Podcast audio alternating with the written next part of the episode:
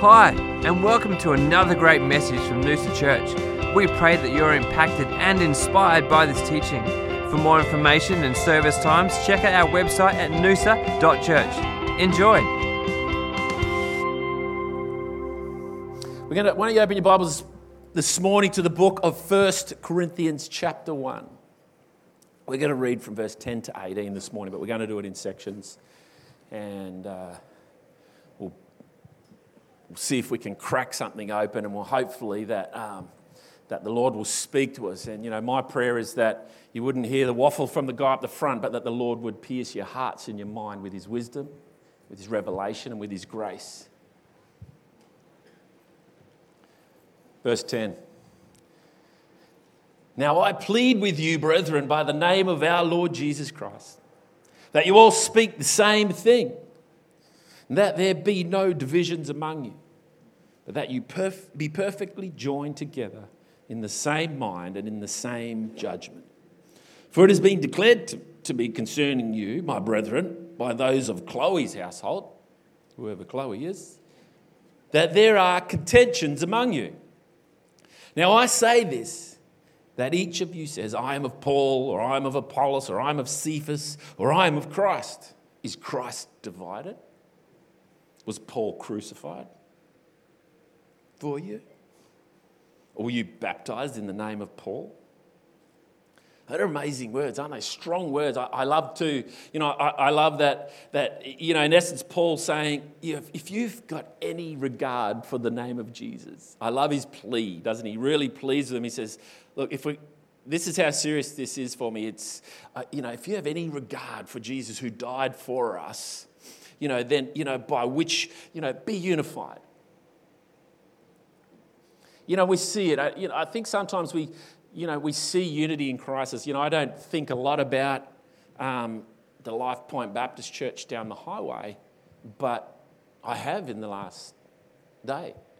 And, you know, some, some things, you know, and I think when, when someone's hurt or when someone's injured or when something happens or someone's in crisis, that we become one very quickly, don't we? And, you know, and Paul's saying, well, how about we just become one anyway? You know, there's things that do lead us to one. When the pressure's on, you know, when the church is persecuted, we've seen it throughout the centuries. When we're persecuted, the church becomes unified immediately. But when the persecution's not there, sometimes we, we get caught saying, oh, I'm, you know, I like it when Bo leads. No, I like it when Deb leads. You know what I mean? And, you know, all of a sudden you can create division within a household because we like someone's leading, we like someone's speaking. In, uh, in, September this year, you probably can, you know, you, you, which is probably why you're all sick of me, I've been here pastoring for 20 years. And, you know, a third of that was serving Pastor Michael, and the other two thirds were, was as senior pastor. And, and over those years, you know, which is, which is why, um, you know, I look so weary all of the time,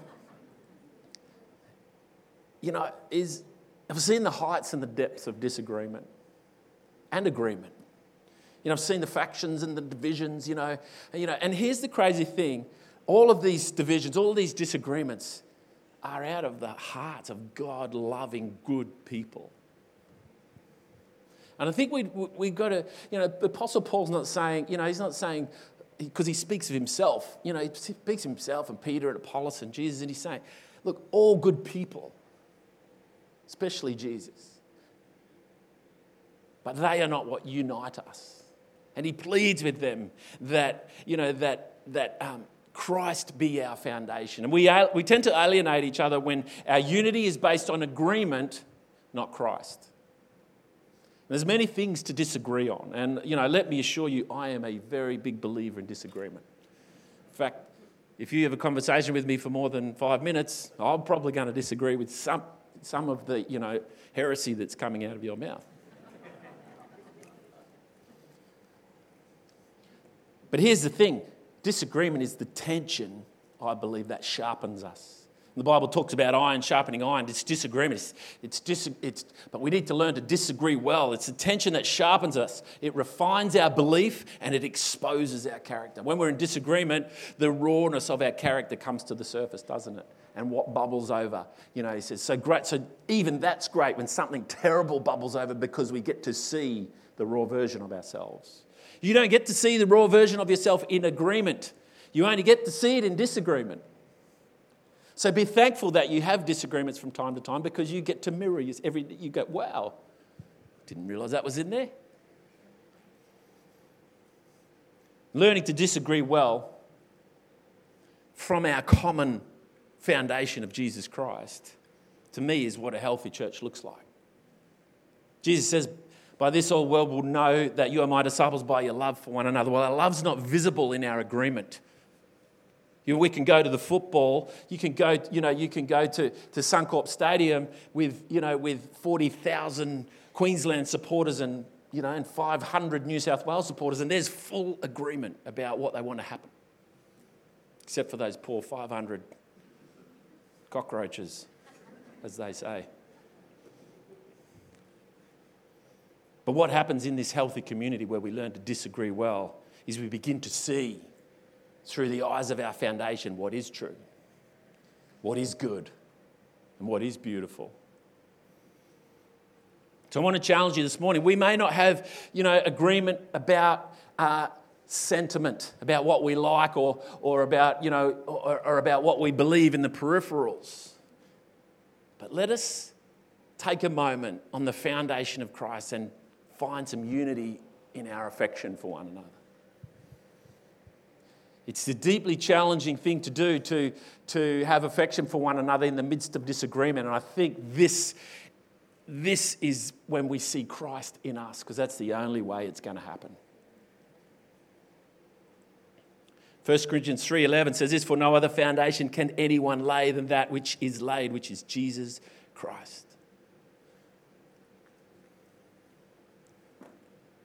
You see when we operate off that foundation when, there's, when, when we understand that we're all standing on the same platform of Christ and Christ crucified. Disagreement no longer is, you know, it, it's, it's not a source of division, but it's actually a source of growth. It's how we sharpen one another. Paul went to, to the hall of Tyrannus and he, he dialogued, in other words, he argued for two years straight with the people there. And out of those disagreements, it says all of Asia heard the gospel because of that.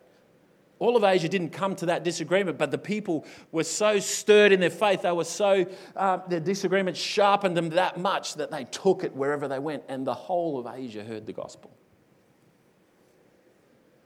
Let's disagree more often. Let's just figure out how to do it well. Proverbs 13:10 says this, but pride by pride comes nothing but strife or division.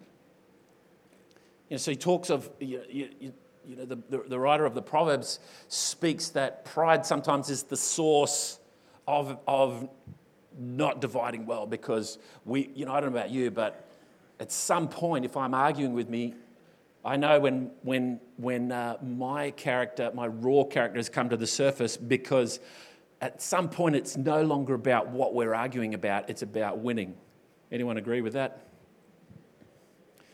Holy. You're all holy. Paul says, he, a, to me, I, was, I read, oh, you know, I was reading that this week. I said, wow, Paul, Paul's saying here that pride will even create a division between Christ and his apostles. I am with Paul. Someone say, I am with Christ. We can, we can love someone so much that it can even cause a division between them, what they say and what Christ says. Paul says this, but Jesus says that.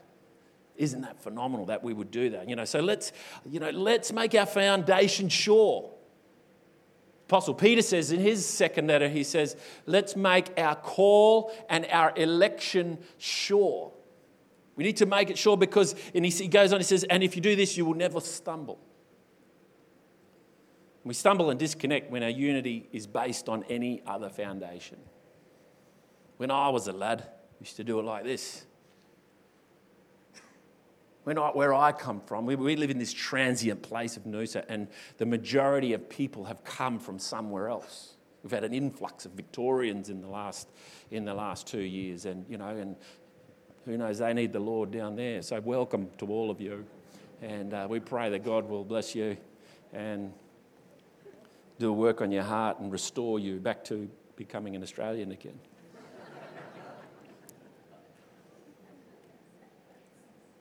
Is Christ divided, church?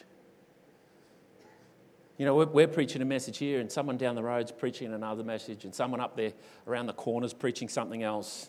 And you know what? There's going to be some different sentiment. There's going to be some different sentiment in those messages. But here's the reality, church our foundations are the same. I went on tour last year when I was on holidays, went to four different churches, and guess what? They've got the same foundation we've got. They've got different sentiments. You know, some of them, they sing different songs, and their, their order of service is different, but we've got the same foundation. And I felt the joy of the Lord and the love in their community like we have here, and I'm so blessed because I had a confidence that no matter where a believer goes to church in this town, they're going to be in a community that's healthy, that's God honoring.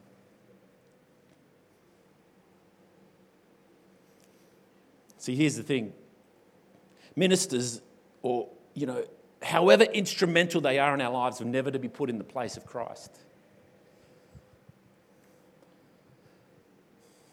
Only He is our Savior and our sacrifice. Only He is our Lord and our guide. Paul continues in 14, he says, I thank God that I baptized none of you except Crispus and Gaius. Lest anyone should say that I had baptized in my own name. Yes, I did also baptize the household of Stephanas. Besides, I do not know whether I baptized any other. It's an interesting thing to say. I thank God that I baptized none of you. I'm pretty sure Jesus says, go into all the world uh, baptizing people, and he's thanking God that he baptized none of them. It's a little bit of a contradiction from Brother Paul there. And I, I, you know, so I sit there and I ask the question, I go, why did Paul say that? And I think here's the reality, church. It's natural for us to form a bond with those who make the introduction to Jesus. Each of us form a bond with someone who introduces us, you know, to him. And, and you know, and, and potentially we can hold that person in higher regard than any other person. And sometimes even Jesus. We'll even, we won't open the Bible, we'll go and see that person. So I think, you know, we can appreciate, here's what Paul's saying. He's saying, hello, people, look, I am the newspaper, not the news. Does that make sense? Let's be the newspaper church. Let's not be the news. Let's remember who the news is the good news of Jesus is delivered by the living apostles, the living epistles, sorry, that we are. We are, you know, you are to someone the newspaper that declares the news of Jesus. Christ did, verse 17, for Christ did not send me to baptize, but to preach the gospel, not with wisdom of words, lest the cross of Christ should be made of no effect.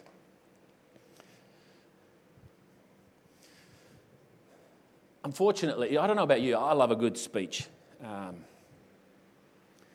you know, I, um, I'm, I, you know, I, think there's some magnificent speeches. You know, I think of Martin Luther King in Washington, the I Have a Dream speech. You know, you think of um, Lincoln's Gettysburg Address. You know, you think of all these amazing ones. Obviously, at the top of the list would be Jesus' Sermon on the Mount. Just amazing speeches.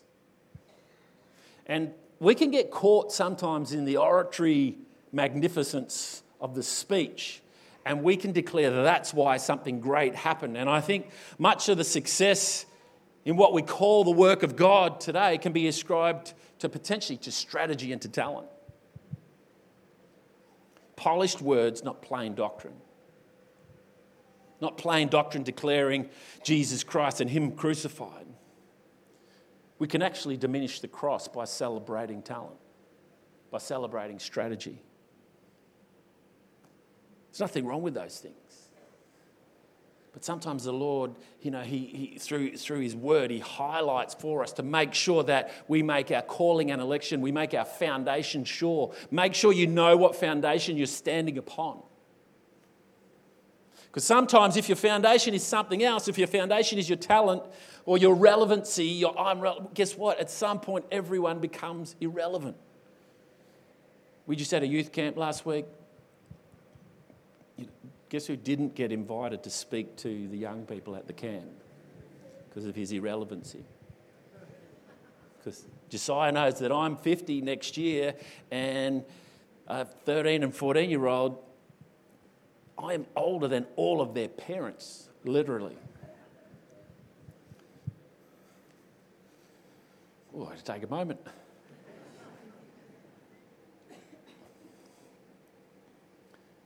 See, my goal in this place is to reduce the gap between the platform and the pew.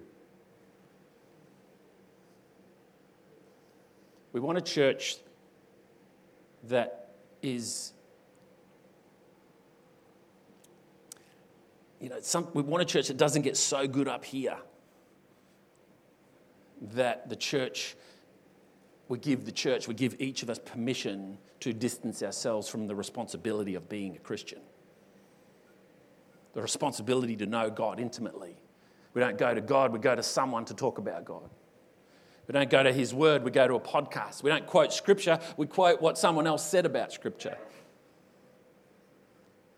God wants to invite you deep into a relationship with him. See, what happens sometimes is if it gets too good up here, we're looking for a champion to do our work. We're looking for a David to kill Goliath, but guess what God's looking for? He knows we've already got a champion, and the champion is Christ. The foundation is Christ. But what he wants now on the foundation of Christ is a champion team. Let's get the ball to, to, to Josiah. Let's get the ball to Bo. Now let's pass the ball around. Let's hang out in the hall of Tyrannus and argue for two years and sharpen each other so that when we go out into Noosa, guess what? All of Noosa hears the gospel. That's the dream church. I can't go and tell the whole of Noosa the gospel. I'm irrelevant to everyone, obviously, under 17 years of age.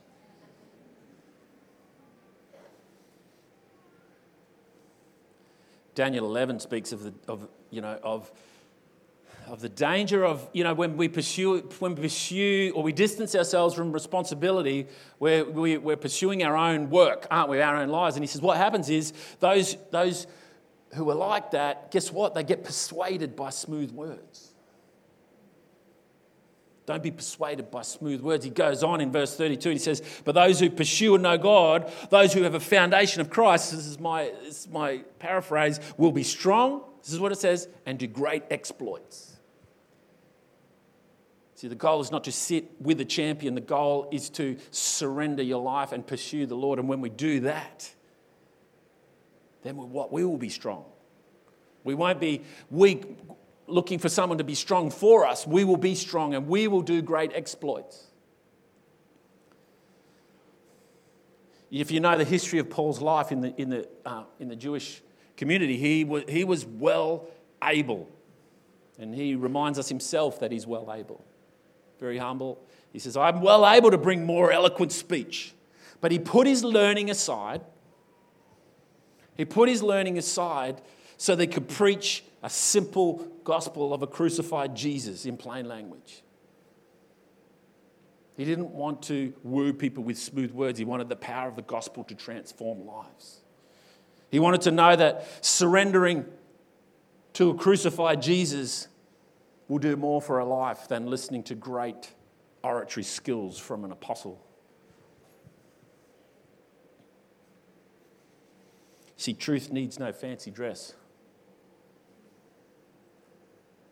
That's why I'm happy with spaghetti bolognese. I just need the carbs and the protein. That's all we need. We don't need all these other fancy stuff. It swirls around the edge of the plate and yada yada yada. Just hit me with hit me with the substance. There's a lot of talent, there's a lot of skill, there's a lot of fluff, there's a lot of you know, there's a lot of beauty, but we need a church full of substance because when push comes to shove, that little beautiful little strip that the, the chef puts around the edge will not energize you for the day ahead. But the meat, but the spaghetti, the word will sustain you.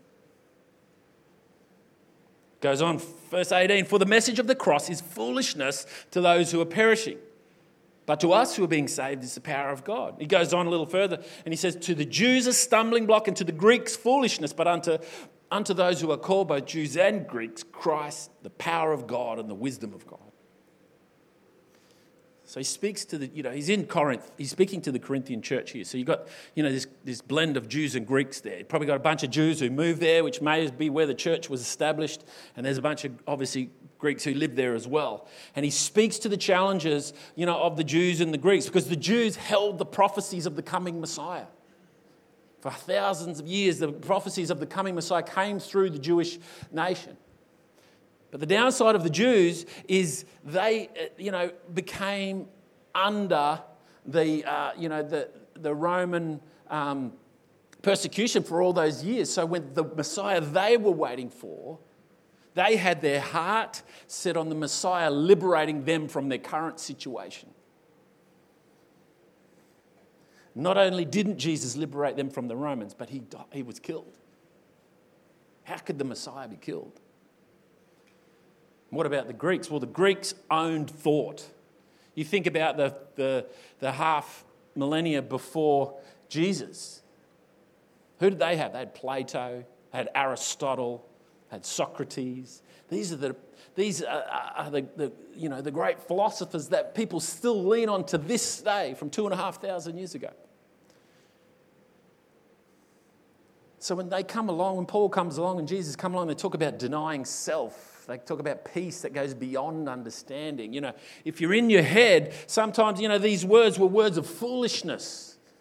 What do you mean, deny self? You know I mean? How, how can I be anything else other than myself?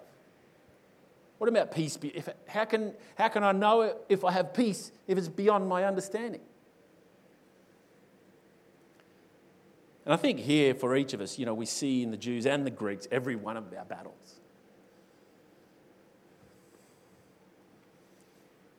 We have our hearts set like the Jews on God liberating us from our current situation. We want details of how did it start? How did creation work? How did, how did we fit all those animals in the ark? You know what I mean? How, you know, how will it finish? Is it, you know, and yet the Bible, you know, there's so much mystery in our faith that it becomes highly problematic to make an intellectual decision in the direction of God. The cross is a stumbling block to our heart and foolishness to our mind. So we need to look at the hope of eternal life, church. We need to look where the hope lives and take steps of faith in that direction. Some of you in the room, I'm sure, are battling with why God hasn't liberated you from, this, from your current situation.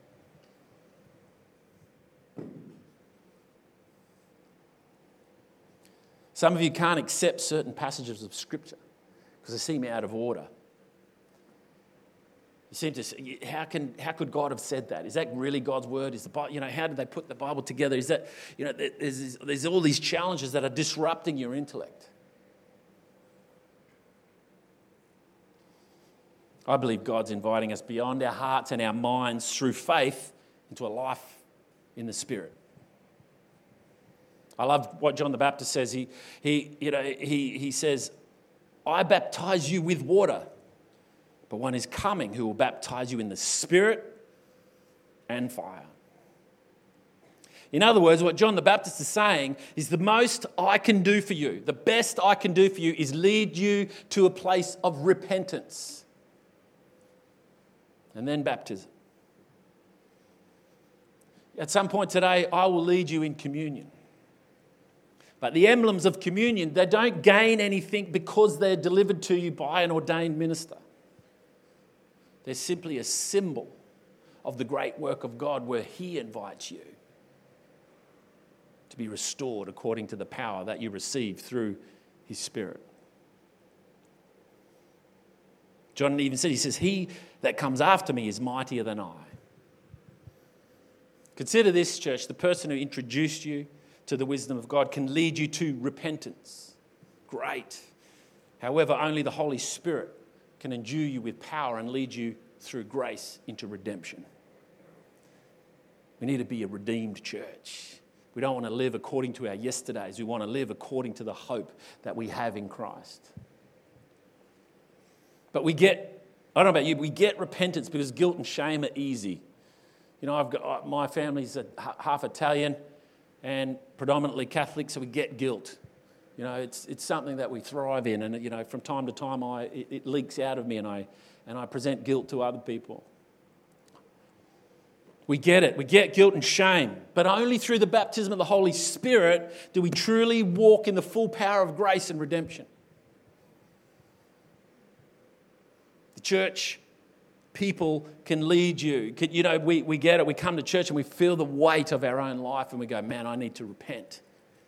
And that's a good decision. That's your, that's, the, that's your very first decision.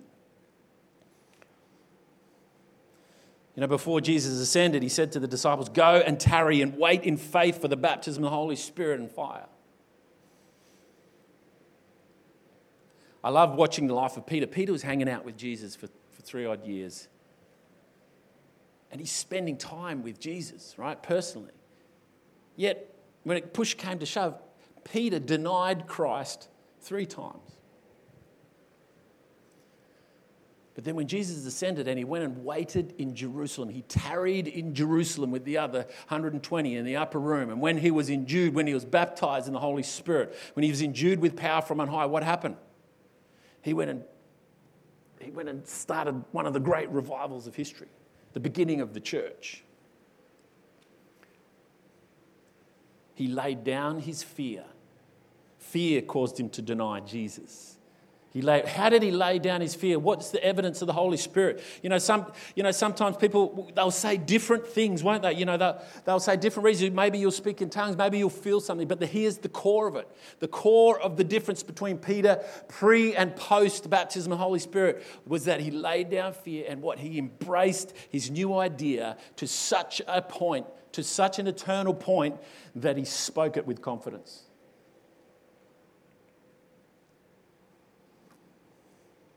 We've read in these scriptures today, Paul challenges us in the church, through the church at Corinth.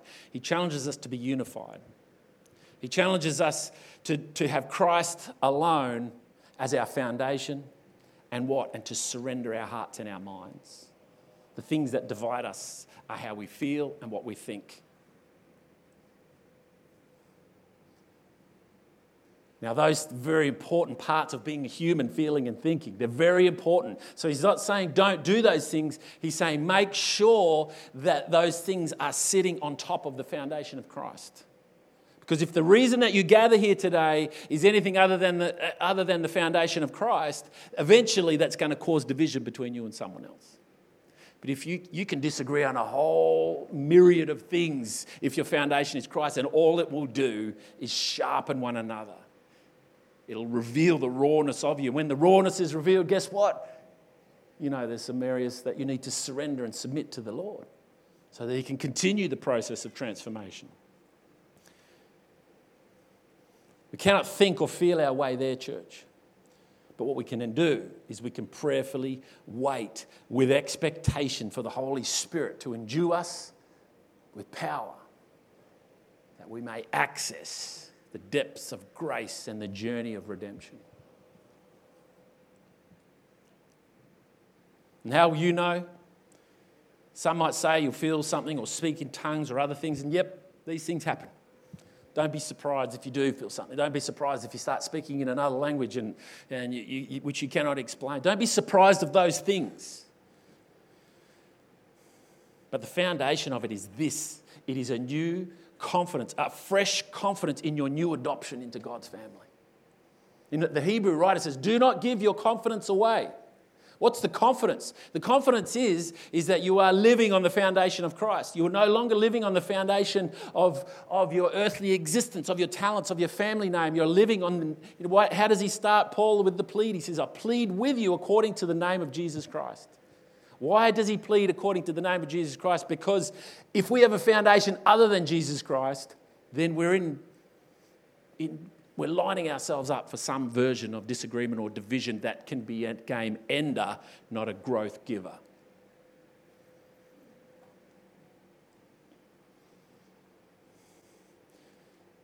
God's speaking to some of you today, church, and He's, he's inviting you beyond your stumbling block. It's a matter of the heart. If it's a matter of the heart, we get caught. It's a, what is the stumbling block for you, church? Or is he inviting you beyond an intellectual disagreement? He's not saying those things aren't important. He's saying they're not great to make life decisions on. They're great to challenge one another. They're great to speak into one another and, and say, let's talk this out. It may take two years, but let's talk through it. Let's work through it. But the beauty is, my commitment to you is based on the foundation of Christ, not based on the peripheral doctrine that we disagree on, which can be important to our lives, but not foundational.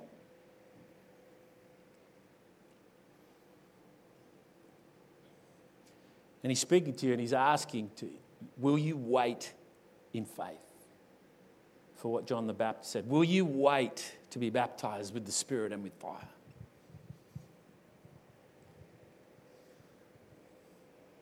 I love it. I love the, the Spirit and with fire. You know, the, the Spirit takes us to where Jesus is. Where's Jesus? Jesus is seated in the heavenlies. When Jesus ascended and you are baptized in the Spirit, you go where Jesus goes. So your perspective shifts. We get a heavenly view. We don't have an earthly view anymore. And what does fire do? It refines us, it burns away the yesterdays. You know, where old things pass away and all things become new.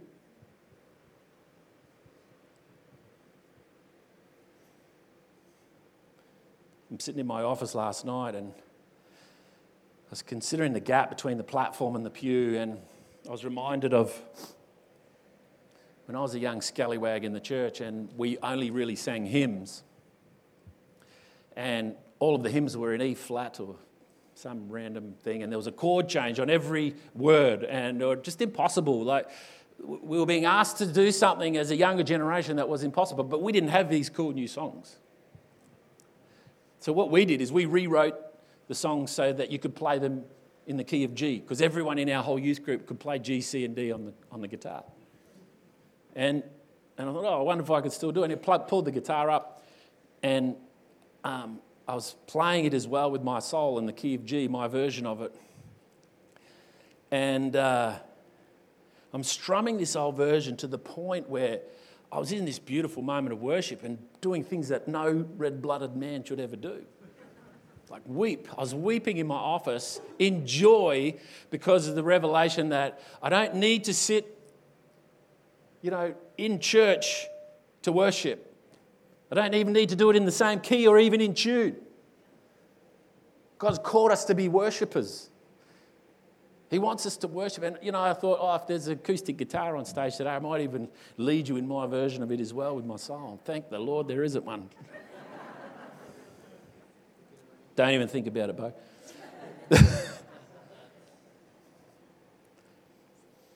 I sat there, and here's the thing, right? And I sang this song, and I had a fresh confidence in my adoption and in my hope. Some of you are saying, oh, I've, yeah, yeah, I've been there, I've done that, I'm baptized in the Holy Spirit, and la da da da da. Yeah. But guess what? We need to continually wait on the Lord. As we wait on the Lord, He what? He renews our strength. He wants to renew your strength, church. And what is your strength? Your strength is not the fact that your situation is in order. Your strength is that you are an adopted child of the living God who has eternal life with Him. That's where your confidence lies, and He wants to invite you into that space. And we can argue all day long about His healing part of the atonement. Is you know what should you know what's the deal with you know is what about transubstantiation? What you know what about Mary? What all these different things that we talk about and argue about? What about worship? They're great conversations. I love them. I'll argue with you all day about them, and eventually the Lord will reveal to you the truth.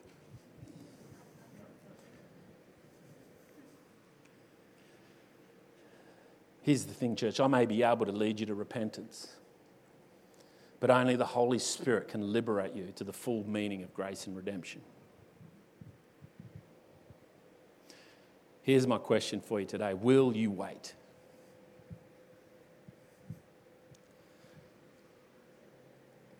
sometimes our answer is no, I, I need, I, I can't wait. I need, I need to, this situation to be solved now. I can't wait on the Lord until I've got closure around what these scriptures mean. How could the Lord allow those words to be in the Bible? And they're good questions. But I want to challenge you, church. The way forward in the world, it's going to be more difficult. You know, who, who would have thought that you come to church and they ask you to scan a QR code? I wouldn't scan one of those in a million years. I'm sure there's some conspiracy where they're tapping all my information. Don't do it, church. Don't scan the code. Who knows what might be? You know, it, this, the world, guess what? The world that doesn't know Lord is doesn't know the Lord is looking for a strategy to bring order to a world that has no order outside of Christ. Will you wait, church? Will you wait to be endued with power from on high? Will you invite yourself? Will you take a step of faith past your broken heart, past your intellect, and into hope? Faith is not the substance of your heart. It's not the substance of, of, you know, of, your, of your understanding. Faith is the substance of where your hope is. And where is our hope? Our hope is in the glorious appearance of Jesus Christ, eternal life.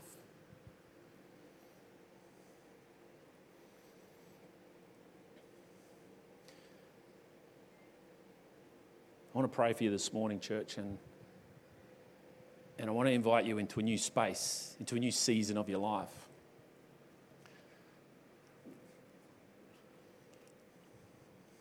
And I want to invite you to be a waiting church. Not to wait on, will I get a phone call in my time of need?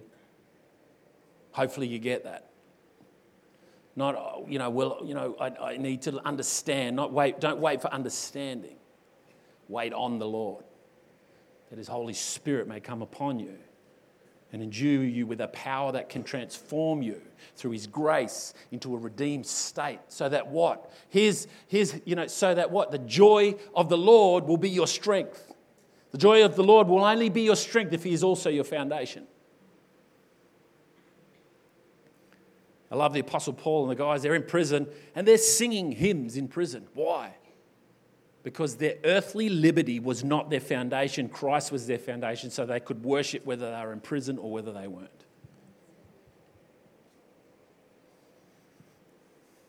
So I want to pray for you this morning, and I want, I, I, I love it if this prayer will be the start of a journey for some of you. The band could come up, that'd be great. We can, we'll take communion in a minute. You know if the Lord's speaking to you today. So why don't we just bow our heads and close our eyes and, and just going to invite you, if, if the Lord's speaking you today in any direction, do it covertly if you want, but put your hand on your heart. And let me pray for you this morning. Father, we come before you with all of our strategies. We come before you with our ideas. We come before you with our understanding come before you with our yesterdays, our broken hearts, our confident hearts. Come before you with what we do know and what we don't know. And we just say, Lord, it's, it's not working for us. It's not transforming us like your word says. It's not taking us from glory to glory. So, Lord, we choose this day to begin waiting on you because we've repented, Lord. We felt the shame, we felt the guilt. We've been, you know, life has led us to this place. Lord, and we know now that we can only go to a new level with you. We can only be transformed from our yesterdays. The old things can only pass away with your power, with your strength, by your spirit, and with the refining of your fire. We've been through the fires of earth, Lord, and they don't seem to work. Father, we need the fire that is a purifying fire of your Holy Spirit. May it come upon each of us. Give us the strength to wait until, Lord. Lord, where we're impatient, Father, we ask that you'll give us the strength. But Lord, we're just pleading with you that your Spirit come upon this place and baptize us into a fresh confidence into a fresh hope and into your glory. In the mighty name of Jesus. Amen. We hope you've enjoyed this teaching, that you've been encouraged and challenged. To stay up to date with our latest messages, you can subscribe to our podcast. For more information, resource, or service times, please check out our website at noosa.church.